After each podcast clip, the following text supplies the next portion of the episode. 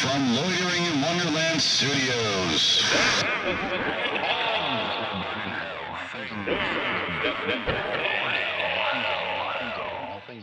With Phoenix West. Every move you make, I'll be watching you.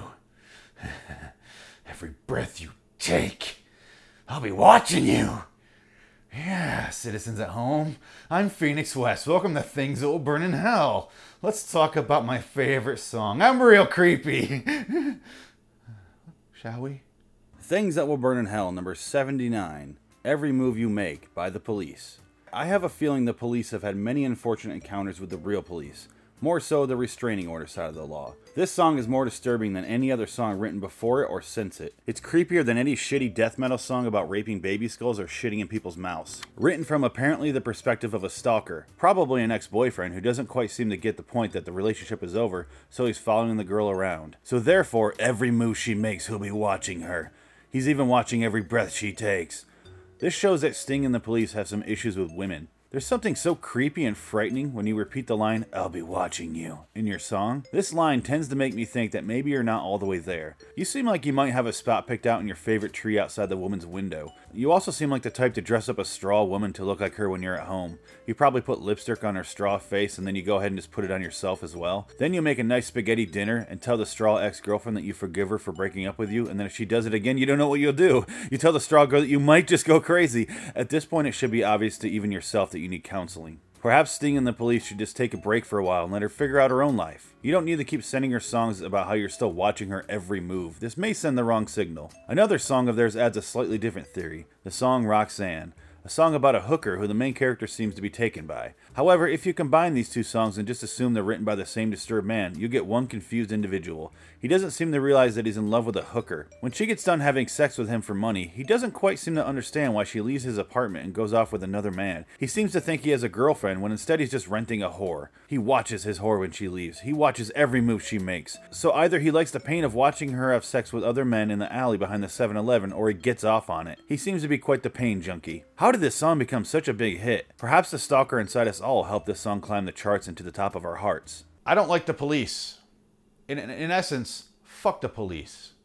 Not the police officers, but Sting and uh, the other two guys whose names I don't know because I don't give a shit. I don't like that band. I don't hate them. I think they're talented musically, but I don't want to goddamn hear it. I just can't. I just can't do it. I, that song is so fucking creepy. It's it's a thing where you can say things sweet, but really just change the tone a little bit. Just change just a teeny little bit. Sounds super goddamn creepy. This is a disturbed individual who overwrote this song. It is a very very creepy message that sending the wrong message to kids that have breakups that no matter what, I'm gonna be watching you. I'm gonna find you. You can't say no to me, Bethany. yeah, we're broke up. That's great. I'll be watching you. Every breath you take. no, it's cool. We're broken up. I get it. I get it. Oh, every one of them. A lot of those are, you know, eight hours of your day out of 24 you're sleeping. So I'll be watching every one of those breaths, though. oh, eyes on you, Bethany. All eyes on you. Uh, where's this door? Where is it? oh man, where's the door now? There it is. I don't know if I'm. You can still see me or not, Bethany, but every single one of those breasts is just gonna be watching you. You know, can't escape me. Can't escape Kevin. No, no. All eyes on you, Bethany. oh man. Oh, what is this restraining order in this? Oh my God. What do you mean I've been served? Oh my God. What happened? What could have possibly happened? Bet. Oh, it's got Bethany's name on it. Great. yeah, like uh, a restraining order's ever worked on me. No. No. Yeah. I'll tell you what, no two letter word has ever stopped my love, okay? It's never happened. What is this? What is this paperwork that you served me? It's a restraining order, huh? I said every move you make, so every move in court, I guess I'll be watching you too. It's great. That's cool. It says more face to face time in the courtroom every time I break this. I have the right to face my accuser, you know? oh, man. I should write this down, make it into a song. yeah. Big musician this guy's to be. I know I said my name's Kevin, but it turns out it's Gordon. Friends call me Sting because I sting when people break up with me. and then I follow them around for a while. uh, anyway, I'll, I'll catch you around, Bethany. Uh, I'll be in touch with your lawyers. All right, yeah. Huh. Yeah, well, you know, breathe hard. Breathe soft. Doesn't matter what. I'll be watching. I'll keep track. I got my I got my breathing journal on me. I'll be I'll be watching them all.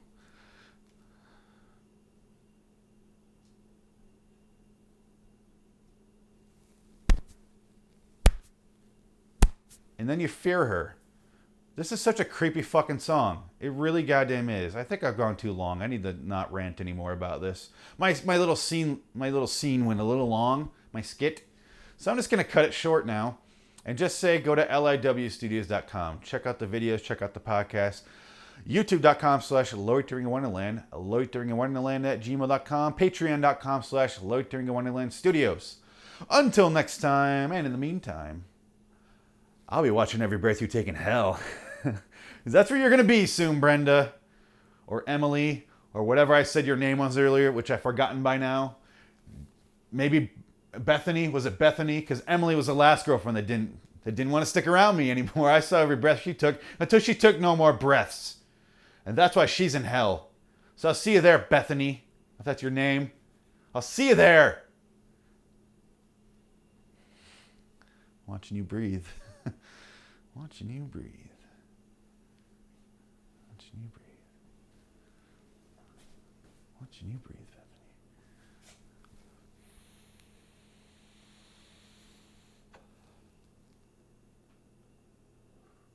Smoke, smoke vapors in hell, Bethany.